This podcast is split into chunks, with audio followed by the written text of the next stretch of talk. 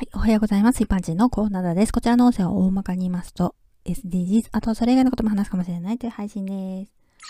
さてさて今回はごがつびょうについてです。皆さんごがつびょうになっていませんか？ごがつびょうというのは正式な病名ではなくて、時期的に新しい環境への適応ができなかったりで、なんとなく体調が悪いとかやる気が出ないような状態のことです。私の場合は毎年移動でなんか疲れた、なんで私だけと思ってしがつからだいぶやさぐれてますけど、なんとか大丈夫です。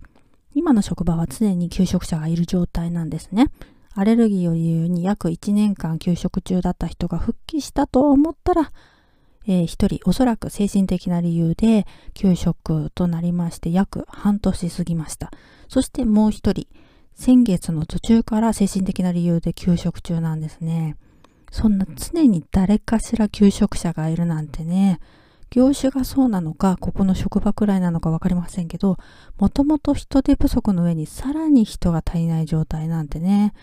同僚の場合は詳しいことは知りませんけど、きっと職場のことだけではなくて家族のこととかいろいろ重なったりしてるのかもしれませんけどね。